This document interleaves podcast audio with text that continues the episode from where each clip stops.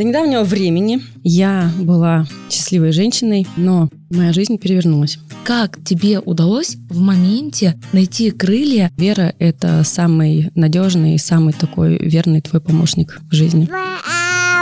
Моя задача – найти для детей мужскую энергию. С тобой есть о чем поговорить.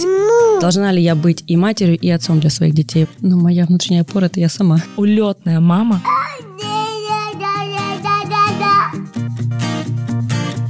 Всем привет! Меня зовут Галина Райченко. Я мама, жена, предприниматель и автор проекта «Путешествие с русовичком». И сегодня я начинаю один из самых волнительных проектов в моей жизни – это подкаст. Подкаст для самой главной мамы, который объединяет в себе всех мам, все наши стремления и все наши желания. Я, как и многие мамы, тоже после рождения ребенка столкнулась с тем, что отложила свою жизнь на дальнюю полку. В моей жизни главным стал это мой сын, мой ребенок. И в какой-то момент я поняла, что только трансформировать себя, только помнить о том, что я являюсь для него примером, нужно начинать что-то делать с самой собой. И наш проект, наш подкаст — это пространство для мам, которым хочется поговорить о самом главном и самом волнительном. И мои гости — это либо мамы, либо эксперты, психологи в различных областях. И сегодня у меня удивительная женщина, красавица, чья улыбка наполняет кислородом пространство вокруг, в том числе сейчас наполнила нашу студию. Это Нинель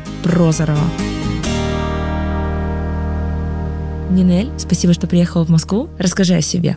Галина, привет. Привет всем слушателям. Я Прозорова Нинель, мне 35 лет. Я живу в городе Барнаул, столица Алтайского края. Я мама двух прекрасных деток, Семена, 9 лет, и Анна, 6 лет. До недавнего времени, если быть точнее, до марта 2022 года, я была счастливой женщиной, любящей и любимой женой, мамой прекрасной. Но с началом спецоперации, про которую сейчас очень многие знают в нашей стране, моя жизнь перевернулась. 10 марта 2022 года при выполнении боевого задания погиб мой муж, майор Прозоров Николай Николаевич, летчик первого класса, командир авиационной эскадрильи полка. И тогда жизнь повернулась вообще не на 180 даже градусов, а на все 360. То есть мы служили в Приморском крае, и с того момента, когда мы уже похоронили Николая, мы с детьми вернулись обратно на нашу малую родину, Алтайский край, где сейчас мы и с детьми проживаем. Нинель, спасибо, что ты этим поделилась. И здесь я хотела добавить историю нашего знакомства. С Нелей мы познакомились в аэропорту Барнаула, где я вышла с сережками в форме самолетов, и это стало таким моментом улыбки для Нелли. И она сказала: а как ты связана с авиацией? В тот момент я совершенно не знала историю Нелли, но увидела вот это тепло, наполненность атмосферой в пространстве и желание общаться, радоваться жизни. И вот знаешь, я тебя пригласила здесь, чтобы записать с тобой подкаст на тему «Улетная мама» или «Как быть опорой для семьи», потому что ты осталась действительно одна с двумя детьми, но при этом не упала духом, не растерялась. У тебя прекрасные дети. И более того, ты сама такая яркая и красивая. И недавно я изучила статистику и узнала, что, оказывается, практически половина семей в России — это одинокий родитель, который воспитывает ребенка один. И многие находят в этом серьезную проблему и уходят в эту проблему с головой. Ты же яркая, красивая. И скажи, пожалуйста, как тебе удалось в моменте найти крылья и подняться выше и стать такой, во-первых, яркой мамой, оставаться ей? Когда мы с тобой встретились, это уже прошло больше года с момента гибели моего мужа. И, конечно, горе, работа над горем — это очень самая тяжелая работа, бы я сказала, вообще над собой и самая тяжелая работа в жизни каждого человека, с каким бы горем он ни встретился. И не все так было прекрасно в первый год. Я очень много читала литературы психологической, я очень много посещала специалистов и психологов, и кинезиологов, и проходила практики гвоздистояния. Но самое главное, что меня, скорее всего, спасло, я бы так даже сказала, это молитвы. Здесь вот, наверное, стоит сказать, что мой день как начинался, когда еще, в моей жизни все так было прекрасно, так и продолжается начинаться с молитвы. Потому что я считаю, что вера — это самый надежный, самый такой верный твой помощник в жизни. Вот знаешь, Неля, еще хотела тебя спросить относительно того, не боишься ли ты ответственности за воспитание и мальчика, и девочки? Потому что не зря же природа создала, что есть мужчина и женщина. Как ты с этим справляешься? Потому что у тебя не только дочка, у тебя еще и сын. Да, это, скорее всего, был самый мой первый вопрос, когда я поняла, что я теперь осталась одна, родитель у своих детей. Должна ли я быть и матерью, и отцом для своих детей? На что мне специалист тогда сказал, что нет, ни в коем случае вы не сможете мужскую энергию заменить своей женской. То есть вы остаетесь только матерью. Дети будут помнить отца, у них такой возраст, что дети будут помнить отца. Постоянно на эту тему с ними говорим. Но мужская энергия, она все-таки должна присутствовать у детей. И если отца не стало, там по каким-то причинам, или он там живет отдельно, или, как в нашем случае, отец погиб. То есть эту мужскую энергию, моя задача найти для детей мужскую энергию, будь это дедушка, детей, будь это дядя детей, будь это тренер где-то. Но, знаете, в нашем случае я всегда вспоминаю такие моменты, когда наш племянник Тимофей, ему сейчас 17 лет, он учится в летной школе, собирается поступать тоже в летное училище. Когда он к нам приезжает, дети на него прям кидаются, обнимают его, всяко-разно играют, прям именно как с папой. Класс, очень интересно. Я про тебя знаю, что год назад ты активно занялась спортом и даже добилась в этой сфере немалых успехов. Скажи, пожалуйста, это был один из способов не пропасть, не упасть в депрессию? Что это был у тебя за механизм? Как ты с этим жила и как это вообще появилось в твоей жизни? Но это было не год назад, это было в начале 2023 года. Вообще спорт всегда присутствовал в моей жизни. То есть в школе я посещала всевозможные секции баскетбола, волейбола, несмотря на свой маленький рост, 1,58 м. Потом в студенческие годы это были различные групповые. Когда я родила детей, это сначала начинаешь дома какие-то делать зарядки. Когда я родила Аню вторую, я вообще занялась воркаутом. Я ходила с коляской по улице, делала упражнения, 4 основных упражнения. То есть ставила коляску рядом и занималась. Полчаса в день достаточно для занятий спортом, если ты совмещаешь это со здоровым питанием. Когда мы уже жили в Черниговке, я работала помощником прокурора, то есть у меня 5 раз в неделю с 9 до 6, а иногда и до бесконечности график рабочий, но при этом я 3 раза в неделю все равно успевала заниматься спортом. То есть я не представляю, как можно заниматься спортом, Но когда, опять же, в моей жизни случилась такая потеря, буквально, наверное, месяцев на 8 я вообще выбилась из спорта. От силы была зарядка, и то 5 минут максимум в день. И, значит, в январе месяце после Нового года меня совсем накрыло. Я думаю, нужно что-то делать. Нужно как-то возвращаться в спорт. А как возвращаться? Как-то очень так громко. Я узнала о проекте в Алтайском крае. В Алтайском крае, Новосибирская область, Кемеровская область. Сибирская трансформация называется. Я не пополнела. То есть, я была в своей форме в обычной, но спорта не было. И я пошла в категорию спортивная модель, где за 2,5 месяца 6 раз тренировок в день. И питание, я бы, конечно, не назвала, это питание здоровым. Но отсутствие питания, Нет, это питание, это наоборот, чересчур питание. Белки, углеводы, все это совместить, жиры, это такое очень активное даже питание. То есть я из 11 мест добилась, как раз в 6 влетела. 6 место, оно оказалось призовое. Так что я все получила от этого проекта, что я хотела. Самое главное, я вернулась в спорт. Сейчас спорт в моей жизни также присутствует. Это, конечно, уже не тренажерный зал, потому что у всех мнения разные по этому поводу, но именно для себя я сделала вывод, что тренажерный зал — это не про здоровье. Для меня сейчас самое оптимальное — это стретчинг, это йога, это мои самые любимые виды спорта. Это очень здорово. Неля, и ты так об этом говоришь, у тебя улыбка от уха до уха, которая светит, освещает все этой своей энергией, и спортивной, и творческой. Не было ли у тебя такого, когда ты просыпалась по утрам и чувствовала какую-то обиду на весь этот мир, который оказался несправедлив, потому что действительно же многие даже сталкиваются с какой-то проблемой из разряда «колготки порвались», «что за несправедливость? Это же полный ужас». А здесь ты нашла в себе силы и совершить масштабный переезд, и начать новую жизнь. И дома у тебя насколько уютно и хорошо. Мне посчастливилось оказаться в доме Нелли в день рождения сына. Это потрясающее место. Как ты не озлобилась на этот мир и смогла с этой обидой справиться? Или, может быть, ее и не было и вообще никогда? Я даже вот книгу прочитала. Это, пожалуй, самая моя из теперь любимых книг, которую я даже просто рекомендую своим знакомым, потому что эта книга называется «На утро после потери». Но там не обязательно потеря — это гибель. Это также может быть и развод. Это также может быть потеря работы, такого вот материального чего-то. В этой книге было написано, что первое время вы действительно можете задаваться вопросом, почему это произошло именно со мной. И я вот с самых первых дней не задавалась этим вопросом, почему. Да, я никогда не думала, что со мной такое случится, но и не задавала с первых дней себе этого вопроса. Я сразу задавала вопрос, как мне с этим теперь справиться. Как? Потому что в моей жизни до 33 лет все было так прекрасно. Я жила в счастливой семье, я была счастливым просто ребенком. У меня 2 прекрасных родителей, родители у меня врачи. Несмотря на то, что их часто не было дома, но я все это понимала, у них такая работа — спасать жизни людей. Но они успевали и заниматься моим воспитанием. И мне казалось, потом я закончила учебу, пошла работать. Меня окружали всегда постоянно такие люди, такие добрые, такие отзывчивые, творческие. Потом я вышла замуж, мы попали в 1-й гарнизон. Это была большая военная гарнизонная семья. Мы попали во 2-й гарнизон. Семья это стало еще больше.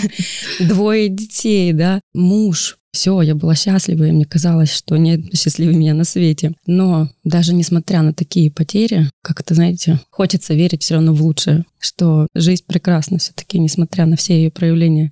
Неля, а как тебе вот помимо спорта удается быть настолько женственной? То есть у тебя не просто заряжено пространство вокруг тебя, а именно про самую чистую энергию, про женскую, потому что у меня есть для тебя очень каверзный вопрос, и мне сначала хочется узнать, вот именно как тебе удается быть вот настолько женственной, настолько девочкой, хотя у тебя уже взрослый сын, который такой несколько атаман заводила на разные активности. Вообще вот сейчас понятие «женственность» в нашем современном мире очень часто звучит. И мне кажется, от того, что это стало так популярным, у многих в голове какая-то каша вообще. Что же это такое женственность? Что для меня женственность? Наверное, так вот стоит начать с этого. Женственность для меня — это что-то такое глубинное, что-то постоянное, особая внутренняя энергия. Состояние, наверное. Да, состояние, да. И это то состояние, когда ты чувствуешь, да, когда ты даришь тепло, уют, ласку и себе, и окружающим тебя людям. Все-таки самое главное — это чувство любви. Это вот всегда. Я вот даже, знаешь, как-то анализировала, когда мне было 35, я частенько об этом писала даже в своих постах, да, вот сейчас я уже в запрещенную сеть не захожу, но помню вот эти свои посты о том, что люблю себя, люблю всех тех, кто меня окружает, и люблю все то, что меня окружает. И все-таки любовь. То есть это как основа твоей женственности. Да. Именно да. Состояние любви и вот это потоковое состояние любви. Да, да, да. И вот как-то мне попалась такая фраза: глаза, наполненные любовью, главное качество, в котором можно распознать женственность. То есть вообще любовь — это самый выгодный вклад. Вот опять же я так раньше думала, да, что чем больше ты даришь любовь, тем ты ее больше получаешь. Но на самом деле любовь — это самый уникальный вклад. Чем больше ты ее даришь, тем больше она рождается в тебе самой. Тебе самой. Да. Ой, как здорово. Вот это вот прям 100%, это мой жизненный принцип. А нет такого, интересно, когда вот эта вот любовь некоторые могут испутать с мягкостью? То есть не сталкивалась ты с этим в жизни? Ну, даже вообще не со своими детьми, когда тебе нужно дарить им и ласку, и поддержку, и любовь, и при этом в чем-то проявить строгость, может быть, какие-то запреты. Слушай, ну я разделяю все-таки любовь и строгость. Это у меня тоже есть строгость. Моя любовь — это, да, когда я их обнимаю, да, целую, когда мы с ними вместе проводим время. Но, конечно же, строгость у меня есть. У меня есть правила воспитания детей.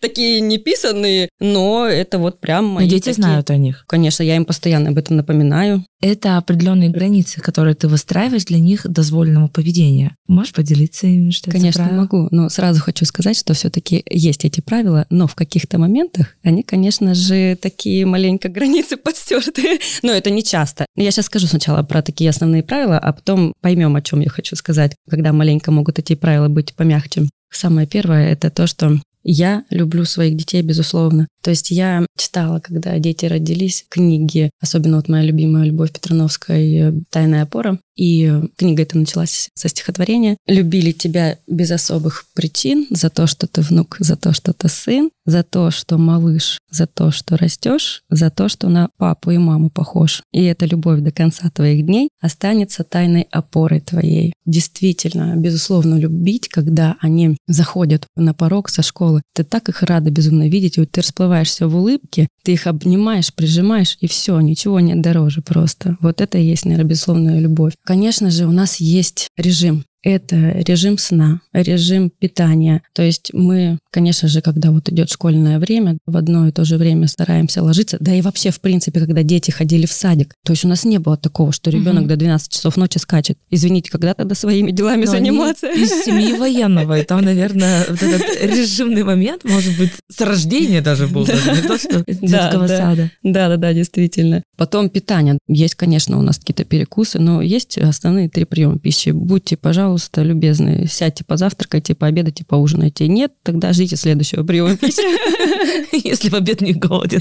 Да. Конечно, когда мы куда-то едем в отпуск, это все смягчается, то есть и режим дня совсем другой становится, и режим питания. И хотела бы сказать про чувства и эмоции ребенка. Когда ребенку весело, я с ним веселюсь. Когда ребенку грустно, и это в последние 1,5 года я это прям очень так прослеживала в связи с нашей вот этой ситуацией, подходит Аня, начинает, например, плакать. Я с ней поплачу 5 минут, я говорю, ну все, дочь, вперед. Потом, значит, какая-то грусть, что-то там не получилось у Семена. Я тоже чувствую это, я говорю, бывает так в жизни, и это тоже нормально, и испытывать чувство грусти, печали, это тоже все нормально, нужно эти чувства проживать. Ну, и как я называю своим золотым правилом воспитания детей, особенно в последнее время, если ты хочешь вечером куда-то пойти для себя что-то, будь это театр, будь это где-то посиделки с подругами, да, в ресторане, обязательно проведи качественное время. Качественное — это значит 1-2 со своими детьми. То есть класс. Без телефона. Не обязательно куда-то их вести. Нет, там не просто так ты в кино пошел с ними, посидел там 2 часа, да. Посмотрел. Можно просто подраться подушками, да? Да. Мы можем поиграть в настольные игры, мы безумно с ними это любим делать. Мы можем подраться, мы можем просто покататься на самокатах, там в парке погулять. И тогда я уже спокойно вечером иду, занимаюсь своими делами. То есть ты можешь спокойно заниматься своими делами. Дети не находятся в созависимости от тебя, то есть они отпускают тебя спокойно в театр, погулять и так далее, да? Конечно. Я считаю, что дети — это вообще отдельные личности. Класс. Все, уже прошел тот возраст привязанности такой. Она сформирована, эта привязанность. Теперь дети — самостоятельная личность. А ты не почувствовал после того, как они остались без папы, какую-то дополнительную взрослость на них, которая у них появилась? Ну, скорее всего, у Семена немного такого было, просто еще некоторые были такие со стороны люди, которые ему об этом говорили, что ты остался единственный теперь мужчина в семье. Я говорю, он не единственный мужчина в семье, а он ребенок, мужчина. Но он, говорю, не главный в семье стал мужчиной, нет. Главное в семье я. Я родитель. Все.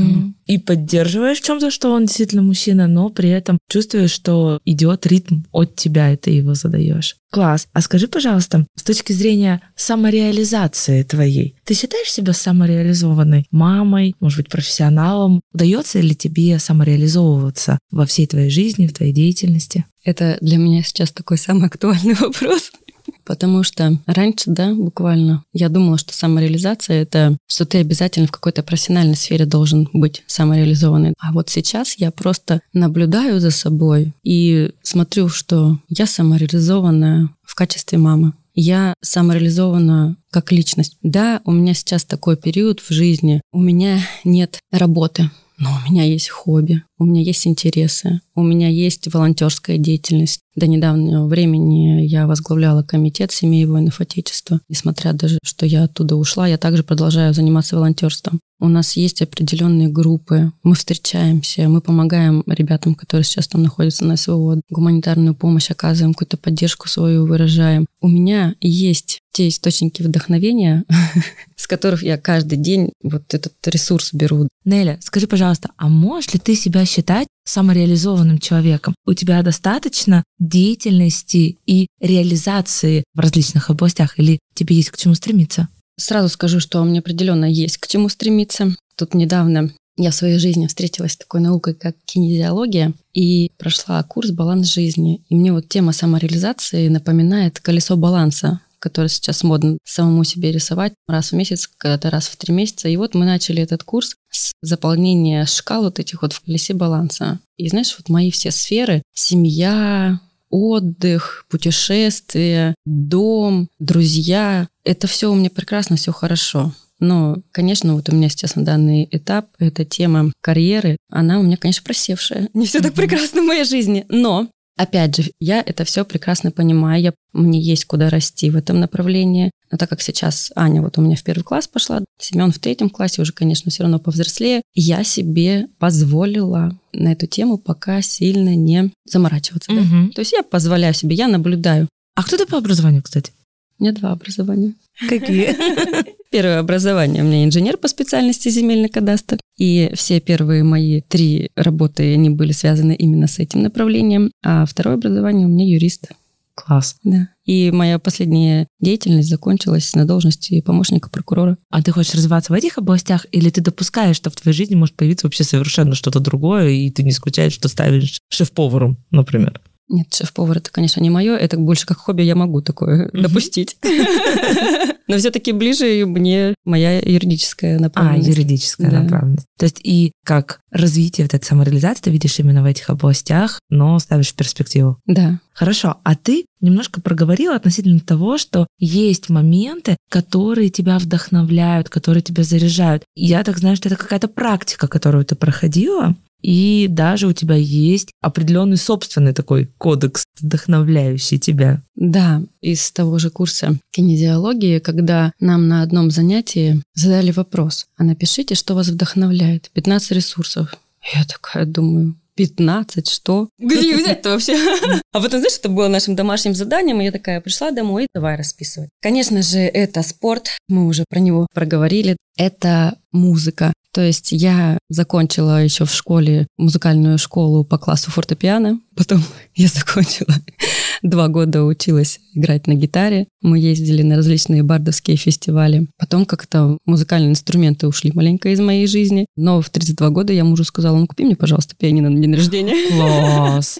Да, и у нас теперь дома стоит пианино, у нас теперь дома гитара есть. Все, сын, можно свою гитары. Рок-группу делать, да, там, и барабаны. Да. Что у нас и происходит по вечерам иногда. Это про то качественное взаимодействие с детьми, про которое ты говорила. Да. Ну, и эта музыка может просто... То есть я недавно совсем себя поймала на мысли, что я люблю ездить за рулем, слушая громко музыку и подпевая. Иногда, мне кажется, наверное, меня сбоку смотрят люди, скажут, что он там делает, а я просто пою и кайфую. Дальше мой пункт. Наверное, добавлю то, что это массаж. Раньше в моей жизни массаж присутствовал раз в месяц, теперь как минимум 2 раза в месяц. И это мой действительно ресурс для моего тела, для моего лица и для моего внутреннего состояния. Да, а те, кто нас слушают, могут тоже накидать в своем воображении или у себя в блокноте или в заметках тоже эти пункты, которые здесь могут быть. А что еще? Да, еще хочу заметить, что вот пункты, которые я уже сказала и которые сейчас еще скажу, это пункты не про материальное и не про те, которые стоят денег. То есть музыка, что она денег стоит, включить музыку, просто потанцевать, просто послушать. Дальше у меня это вот еще тоже с недавнего времени появились, это дыхательные практики. То есть их очень много, вам не надо идти ни к какому-то специалисту и сказать, мне вот научите дыхательным практикам, зайдите в интернет. И любая практика, которая вам понравится, даже пусть она одна будет, вы выберете для себя любимую и будете в любом моменте, когда вы чувствуете это какое-то вот состояние тревожности, стресса такого небольшого, да и просто даже когда вы заснуть ночью не можете. 10 минут, 5 минут даже, и все. Класс. Вы заснете. Так, дальше что меня еще вдохновляет? Это вечерняя прогулка. Это вот 100%. Я стараюсь каждый день выходить гулять. Вы с семьей идете гулять или ты одна? По-разному. Конечно, одной вообще в идеальном состоянии прогуливаться. Но иногда, когда я детям говорю, я пошла прогуляться, они мне сразу говорят, мы с тобой. Ну и пусть, даже если я тоже не против. Это обязательно я иду не с музыкой, я просто иду и наслаждаюсь. Я наслаждаюсь звуками города, деревьев, цветочками, запахами различными, которые исходят. Наслаждение. Дальше. Вот сейчас маленько так будет смешно, скорее всего, кому-то, может быть, и нет. Я люблю поесть в уютных местах. Мне кажется, это на самом деле так классно в этом к себе признаться, о том, что действительно ты достоин не просто там бутерброд какой-то съесть, а именно, чтобы это было красиво, с красивой музыкой, вообще лучше с живой. Тогда и еда вкуснее, кстати. Ну, знаешь, это вот опять же ко мне пришло все только после потери, потому что когда дети уходили в школу и в садик, а мне приходилось одной завтракать. Я иногда понимала, мне надоело одной сидеть и завтракать. И я шла в кафе и завтракала там. И да, и пусть это будет какой-то бизнес-ланч там, например. Опять же, тут не говорит о том, что надо идти в какой-то ресторан дорогой и сидеть, заказывать себе первое, второе, третье. Нет, это просто вот зайти и насладиться, да, насладиться, что ты вот вышла куда-то, да, ты не одна вроде как. И еще и в красивой подаче. Да. Да, дело. Одно еще мое вдохновение такое – это вечернее время, а может быть даже иногда и не вечернее время, это прием ванны с английской солью, с магнием. Это вот тоже такой расслабляющий момент, 20 минут, и ты как новенькая. Наполненная выходишь, такая отдохнувшая. Скажи, пожалуйста, твой волшебный список, который для себя составила, он у тебя никак не трансформировался, не менялся? Или, может быть, ты допускаешь в своей жизни, что, возможно, появятся какие-то новые практики, какие-то новые интересные знания, которые пополнят твой золотой фонд твоего вдохновения? Конечно, я 100% уверена, что там добавится еще скоро плюс 15.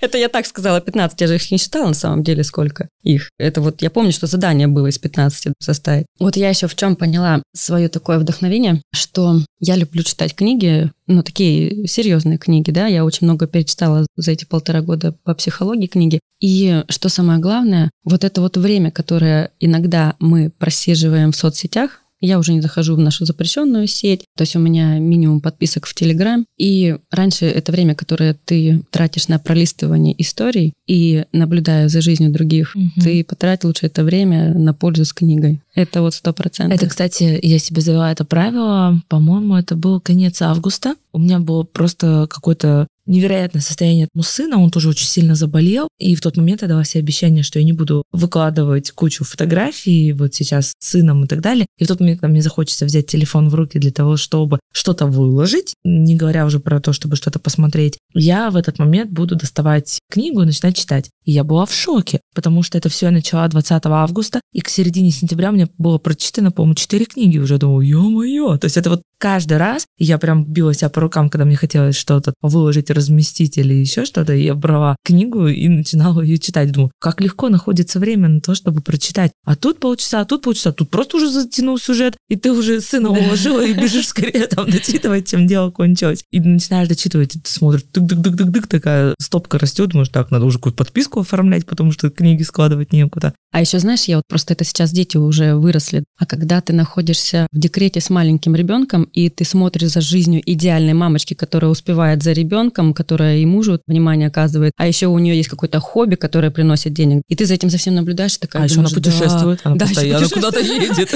И ты такая думаешь, да, а я сижу и только успеваю пеленки постирать, прогуляться, там, я не знаю, поесть, приготовить, и дульку вот эту вот на голове сделать. Все. Ты как будто сама себя маленько закапываешь. А знаешь, у меня к тебе еще такой вопрос. У нас будет, правда, отдельный подкаст, посвящен теме путешествий, но я точно знаю, не понаслышке, сама как мама. Я помню, как я собиралась в первую поездку со своим ребенком, ему еще не было года, и народ крутил у виска, и говорю, куда ты с этим малышом? Может случиться все, что угодно. И я знаю, что ты не боишься самостоятельных путешествий, в принципе. И я могу сказать, что из статистики не только огромный процент одиноких родителей, которые, в принципе, по разным причинам остались физически одни, это либо потеря, либо развод, либо еще что-то. Именно чувство одиночества у родителей присутствует еще больше пугающий процент. Почти каждая 3-я жена, которая находится в официальном браке, чувствует одиночество и отсутствие поддержки со стороны супруга, семьи, и они оказываются с этой какой-то своей болью одни. Очень много кто говорит про путешествия, многих это триггерит, они боятся даже смотреть какие-то социальные сети или программы про путешествия для того, чтобы не закапываться в себе, потому что боятся куда-то отправиться. То есть это часто волнение и страх, в принципе, куда-то поехать. Я знаю, что у тебя и родители живут за городом, и ты часто ездишь, что ты не боишься, в принципе, взять детей в охапку и приехать с ними, вот как сейчас вы приехали в Москву на каникулы. Можешь поделиться своим опытом совместных путешествий? Стоит ли это бояться, действительно? Я, знаешь, я вспоминаю, когда Семен был маленький, мы жили в Забайкальском крае, и нам нужно было до Читы доехать 35 минут. И вот, когда я его только в автокресло укладывала, вот он спал. На обратном пути там был такой ор, потому что все, он вроде выспался уже, а тут опять дорога, и тут нужно ему либо посмотреть уже, что вокруг происходит. И я такая думаю, что не ездить никуда? Нет, это же, ну как можно постоянно сидеть дома? Нет. Нет, и я потом, знаешь, без проблем. Ты должна сама себя настроить, что все получится. Даже если ребенку будет маленько некомфортно, это все временно. Зато ты наполнишься, ребенок, может быть, маленький, еще особо не поймет, ты наполнишься новой энергией, ты отдохнешь, несмотря на то, что это совсем другой отдых, но ты все равно отдыхаешь в каждом путешествии, ты набираешься новой силой, да, новые знания, смотришь новые места. Мы летали с мужем, я летала одна, когда муж был на службе, был в командировке. Потом появилась Аня. С Семеном мы летали в Сочи, отдыхали с Аней в Каспийске, то есть отдыхали на свадьбу, ездили на свадьбе на Дагестанской, гуляли, Аня в коляске, Семен рядом, Аня проснулась, Аня на руках, Семен в коляске. То есть нормально. Самое главное отношение и самое главное понять, что время пройдет, а ты будешь дальше путешествовать. Можно же и не терять вот это время, пока дети маленькие, путешествуют с ними. Конечно. И они, дети, тоже кайфуют. Они видят это море, они постоянно там купаются, постоянно сидят, копаются там песочки. Ну, не надо откладывать. Я, кстати, слышала относительно того, что дети развиваются быстрее, намного быстрее, даже вот то, что ты говоришь, даже если он сейчас маленький и что-то не понимает, но у него формируются новые нейронные связи, когда Конечно. Он видит новый потолок, новую стену, но у него сменилась вот эта в физическом плане обстановка, то есть даже в моменте, когда он новорожденный. Хотя есть другая крайность, когда люди, только родился ребенок, они говорят, да не, мы за новые впечатления и так далее, и летят на другой конец света, полностью меняют режим ребенку, и, наверное, это все-таки иногда может быть проблемой, так скажем, для детей. Хорошо, Неля, и у меня, знаешь, для тебя еще один такой вопрос. Ты поделилась своими вот этими пунктами, золотыми правилами, у тебя есть правила для своих детей. Можешь ли ты описать, что является вот этой твоей внутренней опорой? Ты поддерживаешь своих детей, всю семью, создаешь уют, быт, вы вместе путешествуете. А что является вот этой твоей внутренней опорой? Ну, моя внутренняя опора – это я сама. Это я есть у себя сама. Не нужно все-таки ждать помощи, что тебе кто-то обязан помогать, тебе нет. Ты у себя есть сама. И позаботься сначала о себе, а потом уже о других. И знаешь, я все тоже, да вот все мое горе это произошло, и думаю, нет, нужно брать себя в руки. Да, мне психолог еще сказала, что состояние детей будет полностью зависеть от твоего состояния. Я себя прям так настраивала, что все, мне нужно держаться. И у меня годовщине гибели мужа, я вот как-то, знаешь, такая картинка представила, что у меня как будто не 2 ноги, а 4. Что я смогла, я выстояла, я стала сильнее, несмотря на все слезы, которые были пролиты. Но все-таки я вот сама для себя опора. И все вот эти, которые ресурсы я перечисляла, они наполняют меня постоянно. Неля, скажи, пожалуйста, а есть ли тебе что пожелать для наших слушателей? Потому что будут тебя слушать люди по всей России. В нашем проекте сейчас, кстати, более 50 городов, в том числе из разных стран, и тебя будут слушать многие. Какое бы ты дала пожелание, напутствие? Я бы хотела бы всем слушателям пожелать все-таки веры в себя, пожелать того внутреннего стержня, прям такого сильного, крепкого, что вы у себя есть, пожелать любви к себе, заботы себе, любви к своим окружающим, детям, мужьям, родителям, всем своим родственникам, родным и близким, чтобы вы просто каждый день, просыпаясь, радовались этому дню.